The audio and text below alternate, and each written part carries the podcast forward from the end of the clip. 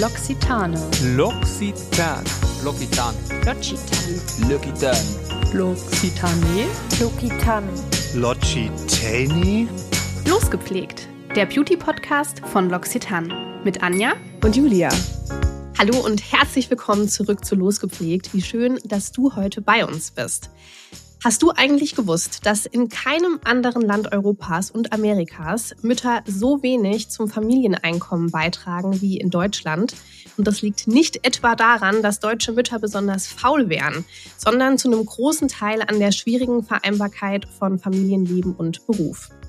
Mit unserer heutigen Gästin sprechen wir deshalb darüber, was das mit dem aktuellen Fachkräftemangel zu tun hat, welche Fragen Paare unbedingt vor der Familienplanung diskutieren sollten und wie man den finanziellen Nachteil, der durch Care-Arbeit und Teilzeitbeschäftigung entsteht, ausgleichen kann.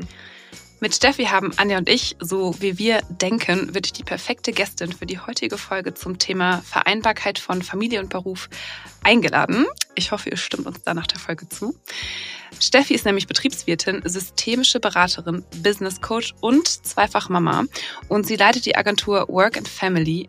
Sie coacht Unternehmen und zeigt ihnen, wie sie attraktiver für ihre MitarbeiterInnen mit Familie werden können. Und du wirst auch gleich merken, dass für Steffi die Vereinbarkeit von Job und Familie ein Gemeinschaftsprojekt unserer Gesellschaft ist, also quasi auch von dir und mir, in dem alle, also Familienmitglieder, Politik, aber auch ArbeitgeberInnen mitarbeiten dürfen. Also ein sehr spannender Ansatz, wie wir finden.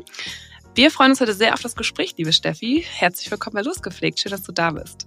Ja, vielen, vielen Dank, ihr beiden, für die Einladung. Julia und Anja, ich freue mich sehr, heute zu Gast zu sein und freue mich jetzt auf ähm, eure Fragen und den gemeinsamen Austausch zum großen Thema Vereinbarkeit. Oh ja, da haben wir einiges mitgebracht. Schnallen Sie sich an. Schnallen Sie sich an. Es geht los. Wir starten. Wir starten wie immer mit äh, unserem Beauty-Mythos in die heutige Folge, beziehungsweise heute ist es eigentlich nur ein Mythos, beziehungsweise ein Vereinbarkeitsmythos, den wir dann wie immer im Laufe der Folge zusammen aufklären möchten. Dieses Mal haben Anja und ich uns gefragt, ob sich die meisten Familien eigentlich so organisieren, dass der oder diejenige mit dem höheren Verdienst weiterarbeitet und dafür weniger zur Hausarbeit beiträgt. Ob das tatsächlich so ist, also dass höheres Einkommen immer auch weniger Hausarbeit bedeutet, das erfahren wir dann später in der Folge mit deiner Hilfe, Steffi. Da sind wir auf jeden Fall schon mal sehr gespannt. Und Stefanie, wir haben uns überlegt, wir fangen einfach mal so ganz vorne bei den absoluten Basics an, nämlich was Vereinbarkeit von Beruf und Familie für dich eigentlich bedeutet. Weil wir hatten nämlich vor ein paar Wochen ein Gespräch mit Alicia Lindner. Sie ist Geschäftsführerin von Annemarie Börlind und zweifache Mama. Und sie war bei uns und hat gesagt, ah, sie, wenn sie ehrlich ist, glaubt sie eigentlich nicht so richtig an Vereinbarkeit, weil sie schon persönlich auch das Gefühl hat, dass das eine immer so ein bisschen hinten runterfällt. Also ist Vereinbarkeit tatsächlich in der Realität auch umsetzbar oder ist es nicht doch so, dass immer eins hinten ansteht? Also vielleicht grundsätzlich, ich würde den Begriff Vereinbarkeit gerne mal von unterschiedlichen Perspektiven ähm, beleuchten, denn Vereinbarkeit und das ist ja auch so der Hauptfokus, über den wir heute sprechen, wird ja oft von vielen verstanden als Vereinbarkeit von Beruf und Familie, Schrägstrich Mhm. Kinder. Ne? Also so Mhm. dieses ganze Thema Parenting und Elternschaft und Berufsleben. Ähm, und also seitdem ich mich mit dem Thema beschäftige und ich bin jetzt ja auch pflegende Mutter, also unser zweites Kind hat eine ähm, äh, Behinderung, von daher ist tatsächlich auch Vereinbarkeit für mich auch Beruf und Pflege. Ähm, jetzt in dem Fall von mir als pflegende Mutter eines Kindes mit Beeinträchtigung, wobei das natürlich auch heißen kann, dass ich mich um meine kranken oder pflegebedürftigen Eltern kümmern muss. Ne? Mhm. Und jetzt so, ihr habt vorhin den Begriff Fachkräftemangel angesprochen, damit ist ja auch der demografische Wandel eng verbunden. Und von daher wird auch dieses Thema Vereinbarkeit von Beruf und Pflege sicherlich perspektivisch eins sein, was die Mitarbeitenden ähm, in den nächsten Jahren und Jahrzehnten einfach zunehmend beschäftigen wird in unserer Mhm. alternden Gesellschaft. Und noch weiter gedacht ist aber letztendlich auch Vereinbarkeit von Beruf und Ehrenamt eine Form der Mhm. Vereinbarkeit. Ne? Auch das ist Okay. ja was, was ich ähm, irgendwie so in meinem Leben unter einen Hut bringen möchte, ähm, weil ich, keine Ahnung, äh, Trainer im Sportverein bin oder bei der Freiwilligen Feuerwehr oder beim Roten Kreuz oder bei der Wasserwacht oder, oder, oder, ja, you name it. Mhm. Ähm, Und das sind, finde ich, auch alles hm, Felder und Themen, die so aus meiner Sicht auch so, also grundsätzlich unter dem Begriff Vereinbarkeit erstmal fallen. Und wenn wir jetzt eben uns speziell so diesen einen Teil da rauspicken von Vereinbarkeit von Beruf und, und Kindern und die Frage, ist es überhaupt möglich, äh, da eine ausgewogene Balance hinzukriegen, dann würde ich jetzt ganz persönlich sagen, Jein. Also Jein im Sinne von ganz, ganz klares Jein. ja, ganz klares Jein. Ähm, ähm, denn wenn wir uns das jetzt so vorstellen, dass die Balance so aussieht, dass das eine Waage ist, die immer ausgeglichen ist, dann kann ich sagen, nee, ne, ist es einfach nicht, weil ähm, es gibt Momente und Phasen, da fühlt es sich ausgeglichen an, weil irgendwie alles läuft, weil die Kinder gesund sind, weil im Job irgendwie die Projekte ähm, gut äh, manageable sind, weil irgendwie keine anderen äußeren Ereignisse irgendwie dazu führen, dass dieses ähm, System irgendwie ins Wanken kommt. Aber ich vergleiche das oft so mit so einem Mobile. Ne? Wenn man an der einen Seite zieht, dann kommt halt das ganze mhm. Konstrukt so ins Wanken und Wackeln. Und, und so ist für mich Vereinbarkeit. Also, mhm. dass es Phasen gibt, in denen das Mobile sozusagen ruhig steht und dass es dann aber auch Phasen gibt, sei es im beruflichen Bereich oder im familiären Bereich, keine Ahnung, weil ein Kind eingeschult wird, weil es in die Krippe eingewöhnt wird, weil ein beruflicher Wechsel ansteht, weil vielleicht jemand krank wird oder so, ne, der dann dieses System in Bewegung bringt sozusagen. Und dann fühlt es sich eben so an, als ob es nicht möglich ist, bis es sich wieder so eingeschwungen hat. Das ist wieder so eine kurze Phase des Gleichgewichts gibt sozusagen. Also so wäre jetzt so mein Bild und ähm, mein Verständnis von Vereinbarkeit. Die Betriebswirtschaftlerin in dir würde also sagen, es ist eine Mischkalkulation. Es ist eine Mischkalkulation, absolut. Verstehe. Ja, Jetzt haben wir ja schon mal so ein bisschen Eindruck bekommen, dass der Begriff Vereinbarkeit auf jeden Fall auch auf ganz vielfältige Weisen interpretiert werden kann. Wenn wir jetzt mhm. so ein bisschen bei dem Thema eben Vereinbarkeit wirklich von Beruf und Familie, Pflegearbeit ähm, bleiben, würdest du sagen, dass es dann auch nach wie vor noch ein Frauenthema ist?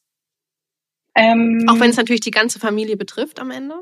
Also grundsätzlich ja, und da gibt's mhm. ja auch diverse Zahlen dazu. Ne? Also wenn wir uns jetzt mal anschauen, den viel beschriebenen Gender Care Gap, und jetzt war ja am 1.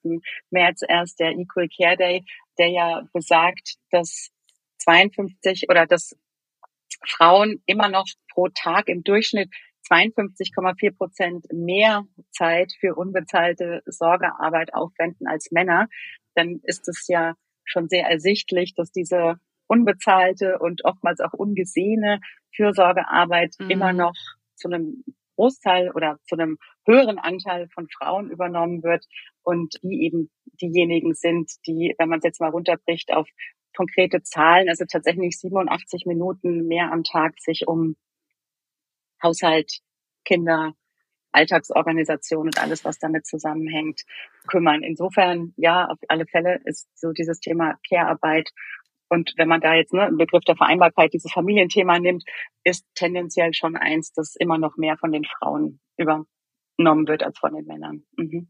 Mhm. Was glaubst du denn, wo, woran das liegt, was die Gründe dafür sind. Ich meine, 87 Minuten, ne? wir wissen alle, das ist ungefähr ein Netflix-Film. Da ist schon alles gesagt. alles also sind das, genau. sind das alles, alles irgendwie alte Rollenbilder oder was meinst du? Ja, also ich, ich denke schon, mm, dass das ähm, schon damit begründet ist, dass es einfach mh, mm, ja, wie du es gesagt hast, dass es viele Rollenbilder gibt und viele Erwartungshaltungen auch in der Gesellschaft, die eben so an das, ich sage jetzt mal männliche und an das weibliche geknüpft sind. Mhm. Und wenn man jetzt mal so überlegt, welche Rollenbildern wir tendenziell Frauen, Schrägstrich Müttern zuschreiben, ne, da kommt einem so in der Regel, also die Tendenz ist ja gegenläufig, aber in der Regel ist es immer noch so, dass dann sowas kommt wie, das ist die Netzwerkerin, das ist die, die das Mama-Taxi übernimmt, um die Kinder von A nach B am Nachmittag zu fahren äh, die Motivatorin, die Köchin zu Hause, irgendwie so die Feel-Good-Managerin im, im mhm. Büro, wenn es irgendwie darum geht, sich zu fragen, ne, was, was schenkt man einer Mutter, die in Elternzeit geht oder wer kümmert sich um den Blumenstrauß zu einem Geburtstag von einem Kollegen oder einer Kollegin, ne? So auch die, die vielleicht die Kaffeeküche in Schuss hält und solche Sachen, ja. Also ja. Mhm. so alles, was so dieses Fürsorge oder diese fürsorglichen Themen ja, beinhaltet. Und die, die Männer, Schrägstrich Väter auf der anderen Seite, das sind dann so also vornehmlich die Ernährer, ne, die sich so um das ähm, um den Großteil des Haushaltseinkommens kümmern. Das sind so die Finanzmanager, die, die kämpferischen Typen, so die, die Macher des Familienoberhaupts, so die Abenteurer, also die, die sich halt so nach vorne stellen, die risikoaffin sind und so weiter. Und das sind ja schon auch so Rollenbilder, die wir also zum einen in der eigenen Kindheit erlebt haben, als so klassische Rollenbilder ja noch viel mehr gelebt worden sind. Ich weiß nicht, wie es bei euch in der Familie gewesen ist, aber das ist ja was, mhm. womit wir als Kinder auch sozialisiert worden sind, was wir einfach so kennengelernt haben, jetzt mal ganz wertfrei. Ja. Und es sind natürlich auch Bilder, wobei da nämlich schon Aufweichung war, die uns ja auch in Büchern, im Fernsehen, in Filmen, das begegnet uns ja überall, so diese Stereotypen. Und mhm. ähm, das prägt natürlich. Und das hat natürlich einen gewissen Einfluss auf unser Verhalten, auf unser Denken. Und das ist, finde ich, schon spürbar, gerade wenn es dann auch so in Richtung Vereinbarkeit geht. Wobei das ist schon spannend. Ich habe da neulich eine, hm, eine Studie zugesehen aus einem aus einem Report, der heißt Männerperspektiven. Und da ist das mal so ein bisschen nach Alterskategorien aufgedröselt worden. Und mhm. da ist tatsächlich mhm. auch erkennbar, Ach, dass mhm. mh, hm, so Männer ab 50 aufwärts immer noch so eine, die Vorstellung von diesem klassischen Rollenmodell haben, also im Sinne von der Mann ist der Alleinverdiener und die Frau ist die, die sich um Haushalt und Familie kümmert. Und je jünger die befragten Gruppen geworden sind, das war immer so in zehn Jahresschritten, desto mehr ist so ein Trend erkennbar hin Richtung gleichgestellte Rollenverteilung. Also, dass die Männer sich auch vorstellen können, dass, dass sie mehr Care-Arbeit im Alltag übernehmen und sich sogar auch wünschen, dass Frauen mehr zum Familieneinkommen beitragen, weil das natürlich auch ein großer ja, finanzieller Druck ist, der dann auf Klar, den Männern lastet, so allein verantwortlich mhm. zu sein für alles. Und insofern, ja, sind wir immer noch stark von diesen Rollenbildern geprägt. Und gleichzeitig nehme ich aber schon wahr, dass es da so eine Aufweichung gibt tatsächlich und so einen gegenläufigen Trend. Doch, das kann man auf jeden Fall beobachten. Auch gerade, wenn wir so von Vätern sprechen, ich habe immer das Gefühl, so die, unsere Generation, Julia, Väter gehen irgendwie schon ganz anders an das ganze Thema ran. Aber trotzdem stimmt es mhm. auch, was du sagst, Stefanie. Also ich erinnere mich sehr gut, dass als ich klein war, war ich die einzige in meinem Freundeskreis, die eine arbeitende Mama hatte. Alle anderen ja. Mamas, alle waren Hausfrauen und Mütter. Ja, ja. Wie war das bei dir, Julia? Äh, ja, ganz klassische Rollenverteilung. Mein Papa ist selbstständig und Mama hat ihm quasi Rücken freigehalten und sich um mich ja. und meine zwei Geschwister gekümmert. Ja. Mhm. Mhm. Ja, das ist echt spannend, weil bei mir war das nämlich genauso wie bei dir, Anja, dass meine Mutter auch immer berufstätig gewesen ist. Auch meine Großmutter hat immer gearbeitet, was ja äh, nochmal sehr, sehr ungewöhnlich gewesen ja. ist für die Zeit.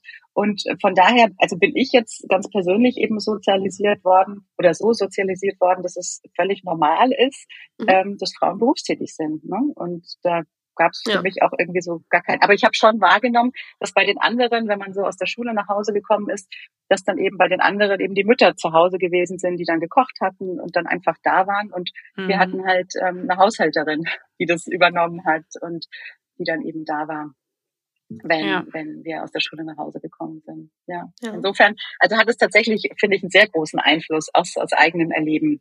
Definitiv. Absolut. Ja, das stimmt. Ja. Ich würde mal so in Richtung Thema Familienplanung einmal lenken. Und zwar können wir ja, wir sind jetzt schon seit ein paar Generationen in der ja, haben die Möglichkeit, Familie zu planen. Und zwar zu ungefähr 99,9 Prozent. Grüße gehen raus an Kondom, Pille und Co. Steffi, was sind denn so konkrete Fragen zum Thema Familienplanung, die man sich vielleicht mal in der Beziehung stellen sollte, bevor man sich wirklich auch an Kinder wagt? Also gibt es da Themen, die wirklich besprechen oder besprochen werden sollten? Ja, absolut. Also wenn es nach mir ginge, ich fände super, wenn es nicht nur einen Geburtsvorbereitungskurs gibt, sondern auch einen Vereinbarkeitsvorbereitungskurs. Mega ähm, Idee. weil es so in meinem mm, Erleben und auch so in meiner Arbeit schon was ist, wo die Paare dann irgendwann immer so drauf kommen, weil es schon so, so Themen gibt, die dann zu Reibungspunkten einfach führen. Ne? Und wenn das Kind erstmal da ist, dann ist es ja gesetzt. Also da gibt's ja dann kein Zurück mehr sozusagen. Man kann es nicht und, zurücktun, habe ich gehört. Genau. genau, es ist dann da. Und mh, hm, die Gefahr besteht so ein bisschen, und das ist auch jetzt überhaupt nicht wertend gemeint oder so, sondern einfach aufgrund der Sozialisierung, laufen da manchmal Paare in, in solche in solche Muster rein, ohne das vorher reflektiert zu haben und sind dann an dem Punkt, wo so eine Verteilung ist, er arbeitet Vollzeit, sie arbeitet Teilzeit, musste vielleicht Karriererückschritte irgendwie in Kauf nehmen, kümmert sich viel um die Kinder, hat auch schlechtere Karriere- und Einkommensmöglichkeiten und dann entsteht daraus so eine Unzufriedenheitsspirale, die dann eben dazu führt, äh, ja, dass man halt mehr Konfliktgespräche zu dem Thema führt. Und hm. ich denke schon, dass das ein Stück weit mh, hm, vermieden werden kann, wenn man die Diskussionen, die sich dann eben entfachen um dieses Thema, wenn die Unzufriedenheit eigentlich schon sehr groß ist, wenn man das so ein bisschen vorlagert und schon bei Kinderwunsch anfängt, sich zu überlegen, okay, ne, vorausgesetzt, es funktioniert alles so, wie wir uns das vorstellen. Mhm. Also da ist ja Theorie und Realität auch nicht immer ganz ja, deckungsgleich. Das stimmt. das stimmt. Dass man dann auch sagt, wie stellen wir uns das dann vor, wenn das Kind da ist? Ne? Welchen, welches Verständnis haben wir überhaupt von Vaterschaft und von Mutterschaft grundsätzlich erstmal? Da gibt's ja auch Unterschiede. Also es gibt Frauen, die sagen, ich möchte aus Überzeugung heraus erstmal die ersten drei Jahre bei meinem Kind sein und das ist auch, finde ich, völlig in Ordnung. Mhm. Genauso wie es die Frauen gibt, die sagen, ich kann mir das irgendwie gar nicht vorstellen, weil ich gerne auch irgendwie noch intellektuell mich herausfordern möchte und auch noch andere Dinge bewegen möchte. Die können sich eben eine schnellere Rückkehr in den Job wieder vorstellen. Und ich finde, es ist wichtig, da erstmal für sich selber zu überlegen, wie stelle ich mir Muttersein vor, wie stelle ich mir Vatersein vor wie verstehen wir auch Elternschaft, ne, im Sinne von, was bedeutet mhm. für uns auch faire Elternschaft oder gleichberechtigte Elternschaft, was jetzt für mich gar nicht zwingend 50-50 sein muss. Ne? Also da gibt's ja auch unterschiedliche Konstellationen. Wenn jetzt jemand mit einer 70-30-Aufteilung zufrieden ist und sagt, das passt für mich so, dann ist das ja auch ja. völlig in Ordnung, solange das fair für alle Beteiligten ist. Genau, ist einfach drüber sprechen. Genau, genau gucken, einfach, also was man für Erwartungen einfach hat. Drüber, drüber sprechen. Einfach mal drüber sprechen. Genau. Genau, und dann sich schon so fragen, ne, wie sind so die jeweiligen Karriereambitionen? Möchten über beide Karriere machen? Ja, nein. Wenn ja, wie soll das aussehen? Innerhalb von welchem Zeitraum? Was bedeutet das dann für die Kinderbetreuung? Ne? Denn wenn beide, je nachdem, wie lange beide erwerbstätig sein wollen, in der Woche, am Tag, bedeutet das ja im Umkehrschluss, das Kind muss in irgendeiner Form von anderen Personen betreut werden, seien das jetzt Großeltern oder Tagesmütter oder in der Kita, you name it, und sich dann eben auch darüber Gedanken zu machen. Oder wenn man sagt, nee, wir entscheiden uns dafür, dass erstmal ein Elternteil eben mehr beim Kind bleibt, sich dann auch so einen zeitlichen Horizont zu stecken, wann man das auch switchen könnte. Ne? Also, dass ja. irgendwie klar ist, das ist ein zeitlich begrenzter Rahmen und dann übernimmt der andere. Und das, das finde ich zum Beispiel einen super wichtigen Punkt tatsächlich, dann, dass man nicht stillschweigend davon ausgeht innerhalb der Familie, dieses aktuelle Szenario gilt jetzt bis in alle Ewigkeit. Also ja. ich glaube, ne, viele denken, es ist ja auch normal, es ist eine riesengroße Lebensveränderung, erstmal so in, keine Ahnung, drei Monatsschritten, ist auch völlig in Ordnung, aber einfach schon mal zu überlegen, wann könnte es denn machbar sein, dass sich die Verhältnisse auch wieder ändern, möglicherweise. Oder halt auch Absolut. nicht. Ne? Absolut. Weil ich meine, das darf man ja auch nicht vergessen. Ne? Also das Kind ist da, dann reicht man in der Regel so ein bis zwei Jahre Elternzeit ein. Diese zwölf Monate klingen erstmal nach einer Ewigkeit, aber sind dann irgendwie doch schnell um. Und je später man dann anfängt, sich zu überlegen, ach, es wäre ja eigentlich ganz cool, wenn jetzt beide vollzeitnahe Teilzeit machen oder mh, hm, wenn der Partner jetzt doch nochmal sechs Monate Elternzeit nimmt, desto mehr verspielt man sich ja auch die Möglichkeit, dass dann auch der Partner, also gesetzt im Fall, die, die Mutter ist diejenige, die den größeren Elternzeitanteil übernimmt, dass der Partner mhm. das auch früh genug bei seinem Arbeitgeber einstiehlt. Ne? Also das sind ja alles so Sachen, die entscheidet, das hat ja Auswirkungen. Das ist ja nicht nur was, was man für die Familie ja, entscheidet, ja, sondern das, das hat ja auch im beruflichen Kontext Konsequenzen. Und da finde ich es wichtig, tatsächlich früh anzufangen, drüber zu reden, weil bestimmte Dinge einfach Vorlaufzeiten mhm. haben. Ja, und auch allein schon kleine Dinge, die eben nur in Anführungszeichen den Familienalltag äh, bestimmen. Wenn ich zum Beispiel, also ich mache das jetzt mal bewusst ein bisschen Gender-Normen aufbrechend, sagen wir, mein Partner entscheidet sich dazu, das erste Jahr daheim zu bleiben mit dem Kind und in der Zeit eben auch einkaufen zu gehen von mir aus, unter der Woche zu kochen, die Wäsche zu waschen, und dann aber nach einem Jahr wieder Teilzeit beispielsweise in den Beruf einsteigt, dann heißt das ja nicht automatisch, dass diese ganzen Hausarbeitsaufgaben automatisch bei ihm bleiben, nur weil das jetzt mhm. ein Jahr lang so gewesen ist. Also auch da darf man eben nochmal anpassen. Ganz wichtig. Und seine eigenen Gewohnheiten da nochmal so ein bisschen durchbrechen auch, ne? Mhm. Ja. Absolut, also absolut. Also das tatsächlich so, ähm, so in der Partnerschaft auch so als als Meilenstein anzusehen, ne? im Sinne von, jetzt verändert sich hier was, weil eben beide erwerbstätig sind. Und wie du richtig gesagt hast, nur weil dann die Arbeitsaufteilung die vorherigen zwölf Monate so und so aussah, heißt das nicht zwingend, dass es dann den Rest des gemeinsamen Zusammenlebens auch so sein muss. Und das wäre dann tatsächlich auch so ein guter Zeitpunkt, sich zusammen hinzusetzen, gerade beim Wiedereinstieg, wenn eben beide Elternteile wieder berufstätig sind, zu sagen, okay, welche Aufgaben haben wir denn aktuell alle?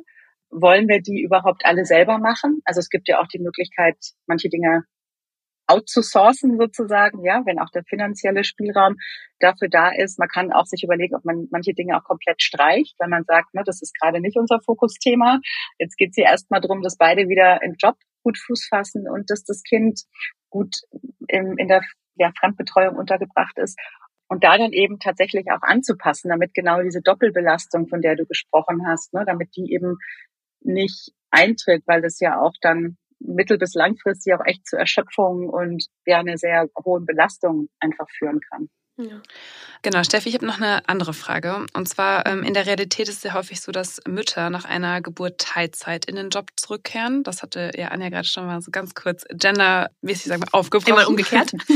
genau. Das wirkt sich ähm, natürlich auf Lohn, Altersvorsorge und so weiter aus, beziehungsweise bereits während der Elternzeit fällt das Einkommen weg. Was rätst du denn Familien, wie sie mit diesem finanziellen Nachteil oder wie sie diesen finanziellen Nachteil ausgleichen können? Also da tatsächlich jetzt eine One-Fits-All-Antwort zu geben, ist schwierig, weil das natürlich mhm. von den gehaltlichen oder von den jeweiligen Einkommenshöhen der beiden Elternteile abhängt. Manchmal ist es tatsächlich, je nachdem, wie auch die Lebenshaltungskosten der Familien sind, ne, in Großstädten, also hier jetzt in München allein Miete, mhm. Äh, Lebensmittel einkaufen und so weiter, das sind einfach sehr hohe Kostenpunkte. Da ist es oh ja. dann einfach auch nicht jeder Familie möglich, ne, da noch mit großen Geldbeträgen zu jonglieren, die dann für andere Sachen eingesetzt werden können. Aber gleichzeitig ist es auch so eine Frage der Prioritäten. Also, und auch da ist ja zeitlich nichts in Stein gemeißelt.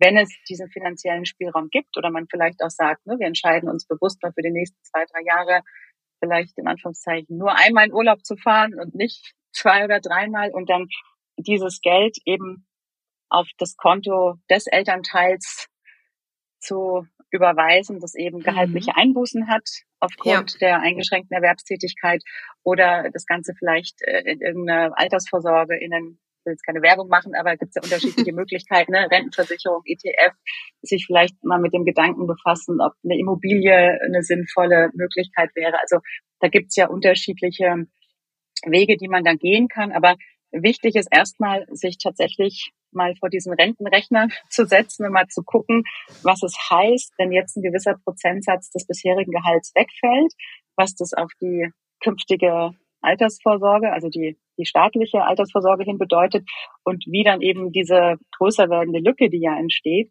wie die eben geschlossen werden kann im Rahmen der mhm. Möglichkeiten. Ne? Also dass da tatsächlich über eine finanzielle Ausgleichszahlung gesprochen wird, in, in welcher Form auch immer. Oder dass man sagt, keine Ahnung, die Gehälter von beiden kommen erstmal auf ein Konto und dann mhm, ja. wird erstmal alles bezahlt, was so die Familie eben betrifft. Äh, Miete, Strom, Wasser, Lebensmittel und so weiter. Und das, was übrig bleibt, das wird 50-50 geteilt. Ah, ja. das ist auch eine gute Option. Voll also gute, ja, voll gute wäre Ideen. auch was, wo man jetzt sich zumindest mal drüber austauschen kann. Ne? Und so gibt es mhm. unterschiedliche Möglichkeiten. Und deswegen habe ich vorhin gesagt, es gibt keine One-Fits-All-Lösung, weil das schon von unterschiedlichen Parametern abhängt. Ja. Aber ich finde es wichtig, darüber zu sprechen, weil es einfach ein Thema ist, das eben gerade im Alter die, die Frauen massiv betrifft, weil mhm. auch der, der Gender Pension Gap ja auch so ist, dass man, dass man sagen kann, das ist ja nicht, ist ja dann kein unerheblicher Betrag, weil der Gender Pension Gap aktuell bei 31,8 Prozent liegt, Puh, ähm, den Frauen eben im Alter weniger verdienen als Männer. Und gerade wenn dann vielleicht eine Trennung dazukommt oder der Partner verstirbt oder oder oder, ja, ähm, mhm. dann ist es natürlich gerade für Frauen schon ein, ein Thema im Alter. Also auf jeden Fall ein Gesprächspunkt, der während der Familienplanung mit aufgenommen werden darf. Mhm. Ja, das finde ich auch. Ne, und unser Ziel hier war es einfach, so ein bisschen wach zu rütteln für diese Themen, die, mhm. glaube ich, immer noch viel zu wenig selbst in Partnerschaften besprochen werden. So, was bedeutet das eigentlich wirklich in allen Lebensbereichen? Und wie wie du sagst, Stefanie, es gibt so unterschiedliche Lösungsansätze, wie es unterschiedliche Familien gibt und das ist ja auch gut so. Nur man muss sich einfach darüber im Klaren sein, welche Auswirkungen da möglich sind und einfach mal offen ansprechen. Ne, Julia? Einfach mal ansprechen. Einfach mal ansprechen. Das wird unser neues Mantra. Wir, genau. wir, wir nennen die Folge so. Einfach mal ansprechen mit Einfach Stefanie Kobbemöller. Ja, finde ich gut. Einfach mal ansprechen. Ein Thema, was wir gerade oder was Anja gerade schon angesprochen hatte, auch in der Einleitung, ist das Thema Fachkräftemangel, das ja in unserer Gesellschaft nicht gerade unerheblich diskutiert wird, da es ja viele auch systemerhaltende Berufe betrifft.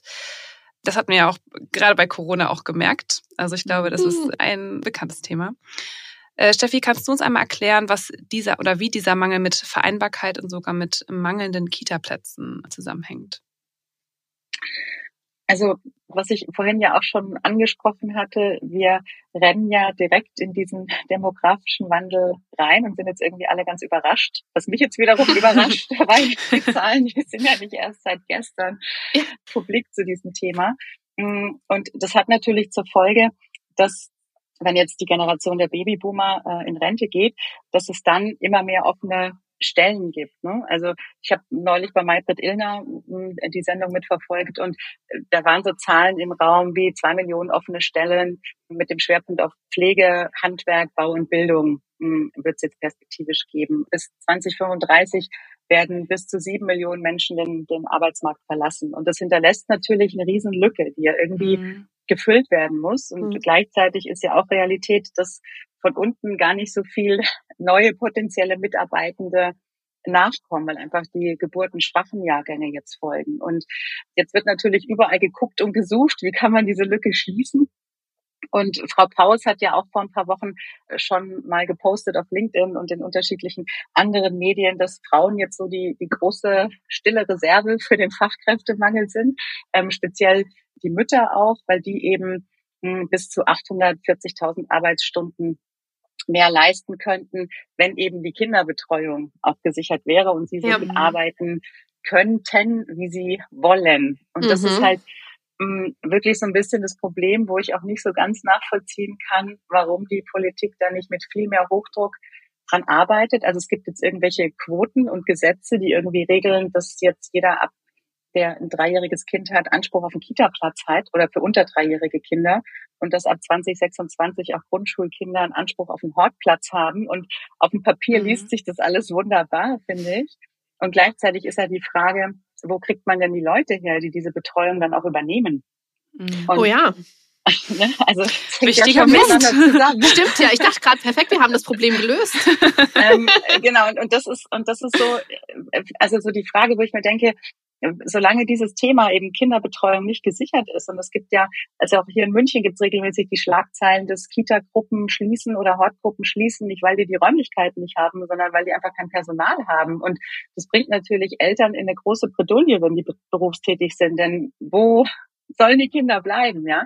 Und erfahrungsgemäß ist es dann eben so, dass die Mutter diejenige aufgrund von geringerem Gehalt ist, die dann zu Hause bleibt und ähm, bedeutet ne, weniger Mütter können erwerbstätig sein, bedeutet, der Fachkräftemangel wird eigentlich noch größer als, als niedriger. Und in der Pflege ist es ja ehrlich gesagt ähnlich. Ne? Also wenn Pflegeheime schließen, weil es zu wenig Personal gibt, ist ja auch die Frage, wer kümmert sich denn dann um, um die Menschen, die da gelebt haben, weil ja. eben die Angehörigen das zu Hause nicht so stemmen können. Und wenn die wieder zurückkommen, dann muss ja auch jemand da sein, der sich dann um die Pflege kümmert. Mhm. Bedeutet auch wiederum ja. weniger Erwerbstätigkeit für Frauen, weil die diejenigen sind, die zu 80 Prozent die Pflege von den Angehörigen übernehmen.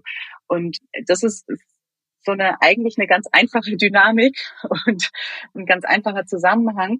Und gleichzeitig äh, erlebe ich es nicht so, dass da massiv versucht wird, gegenzusteuern obwohl sich alle einig darüber sind, dass es ein Problem ist.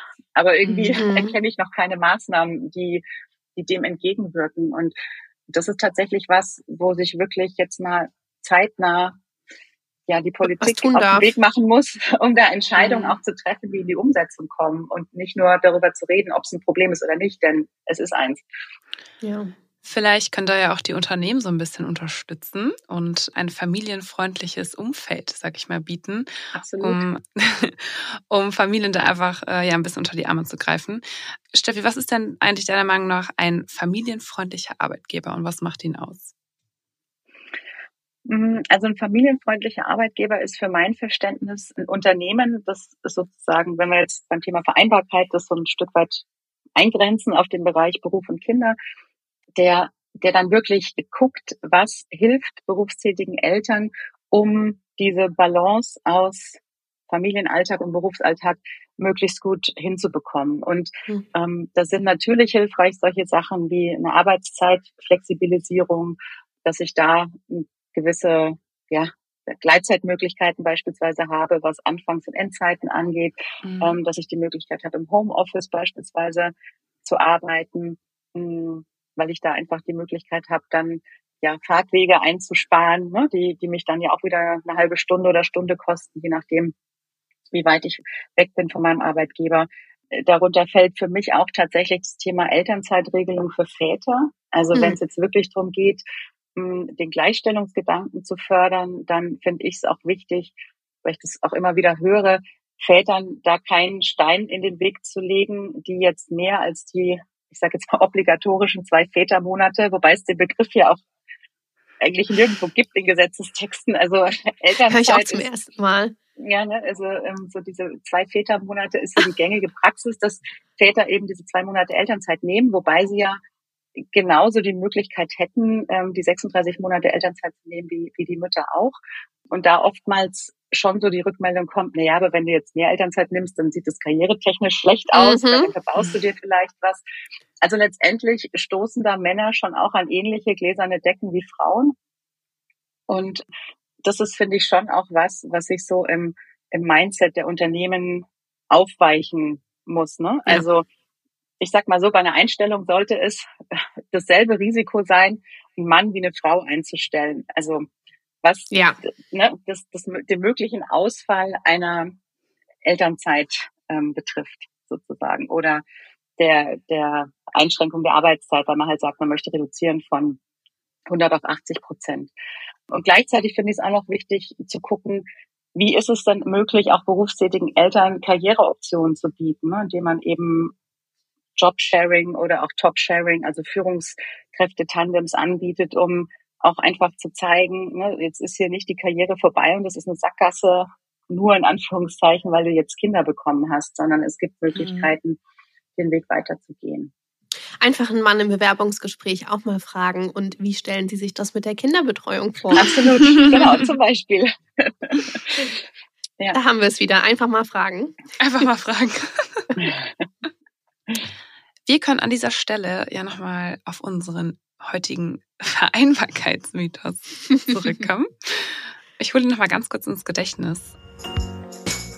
Die meisten Familien organisieren sich so, dass der oder diejenige mit dem höheren Verdienst weiterarbeitet und dafür weniger zur Hausarbeit beiträgt. Ist das wirklich so, Steffi? Was sagst du dazu? Hm, ist jetzt ganz spannend. Also tendenziell würde ich erst mal sagen, ja, das ist so. Ähm, mit der Begründung, dass derjenige, der eben mehr verdient, dann sagt, na, ich erwerbsarbeite mehr und deswegen bin ich schon done for the day und möchte zu Hause nichts mehr tun.